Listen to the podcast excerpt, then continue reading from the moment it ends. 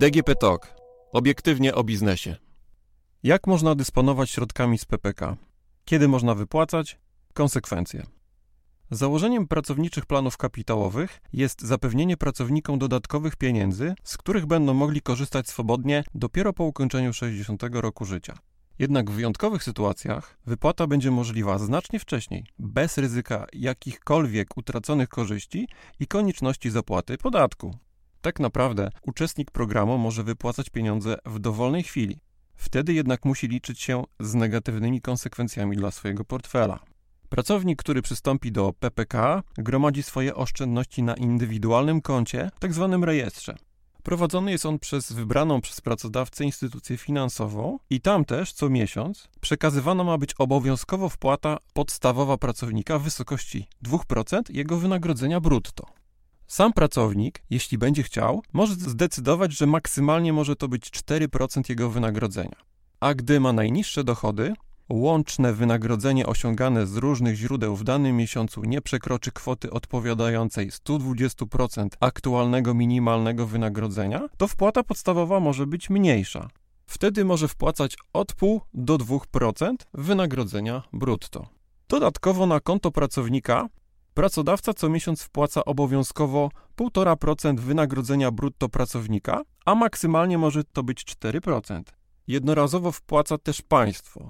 To tak zwana wpłata powitalna, która zasili rejestr pracownika kwotą 250 zł.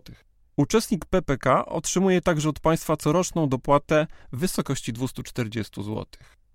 Gromadzone na rachunkach PPK środki mają być inwestowane w fundusze inwestycyjne, które różnicują poziom ryzyka w zależności od wieku. Zasada PPK jest taka, że im starszy uczestnik, tym poziom bezpieczeństwa inwestycji ma być większy. Sensem pracowniczych planów kapitałowych jest długoterminowe oszczędzanie, zatem przedwczesna wypłata może wiązać się z konsekwencjami, stratą określonych korzyści i podatkiem od zysków kapitałowych. Z kolei bez stresu o uszczuplenie portfela można wypłacać zgromadzone oszczędności po 60 roku życia bez względu na to, czy jeszcze pracujemy, czy już nie. Po osiągnięciu 60 roku życia pracownik będzie mógł sam zdecydować, jak zamierza skorzystać ze zgromadzonych środków. Może je nadal odkładać w PPK, a może też skorzystać z prawa do wypłaty. Jak najłatwiej i najkorzystniej wypłacać oszczędności bez konieczności zapłaty podatku od zysków kapitałowych? Środki z rejestru uczestnik PPK może wypłacić w całości, jednak najkorzystniejszą opcją jest wypłata 25% zgromadzonych środków jednorazowo i 75% w minimum 120 comiesięcznych ratach przez 10 lat lub więcej. Wtedy nie ma mowy o zapłacie podatku od zysków kapitałowych, czyli 19% zryczałtowanym podatkiem dochodowym od osób fizycznych. Ponadto można zdecydować, czy uczestnik chce dokonać jednorazowej wypłaty 100% środków w formie jednej raty lub może zmniejszyć liczbę rat, jednak mniej niż 120. To jednak wiąże się z koniecznością zapłaty podatku od zysków kapitałowych. Można też dokonać tzw. Tak wypłaty transferowej. Na polisę w zakładzie ubezpieczeń z prawem do świadczenia okresowego lub dożywotniego, na rachunek terminowej lokaty oszczędnościowej lub wypłacać środki w formie świadczenia małżeńskiego. Po podjęciu decyzji o rozpoczęciu wypłat, pracodawca nie będzie już wpłacał na rejestr pracownika. Nie ma też mowy o dopłatach ze strony państwa. A co zatem się stanie, jeśli pieniądze na wniosek uczestnika zostaną wypłacone wcześniej, czyli przed 60 rokiem życia? Wtedy zgromadzone przez siebie oszczędności uczestnik otrzyma pomniejszone o 30% środków pochodzących z wpłat pracodawcy. Tu należy zauważyć, że wcześniej te wpłaty były zwolnione ze składek na ubezpieczenie emerytalne i rentowe.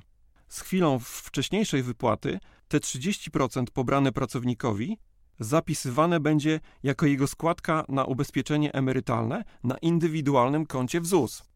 Niecierpliwy pracownik nie ma też szans na środki, które od czasu złożenia wniosku dopłacało na jego rachunek samo państwo.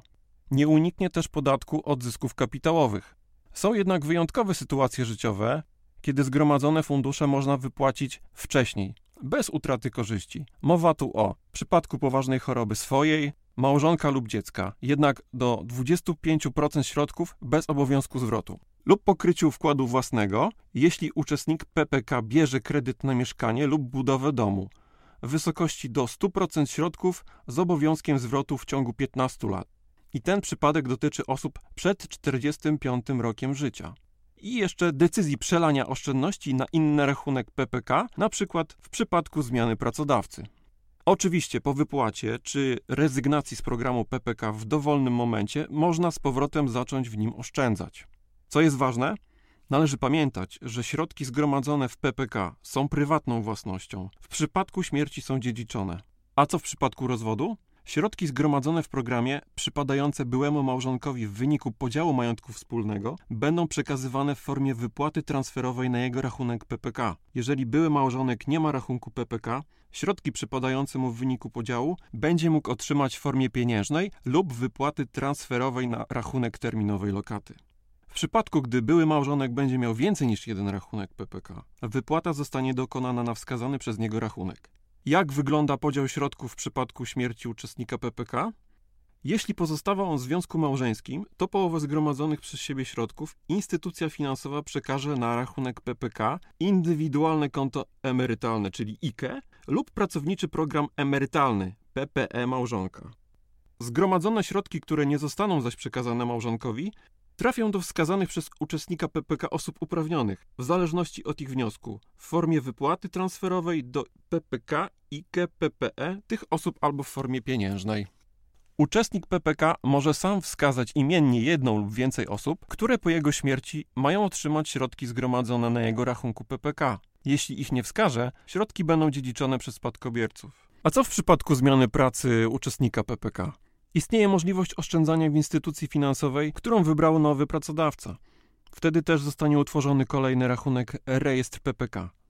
Środki już zgromadzone można zatem zostawić w starym zakładzie pracy lub przenieść do nowego pracodawcy, tak by wszystko zgromadzić już na jednym rachunku.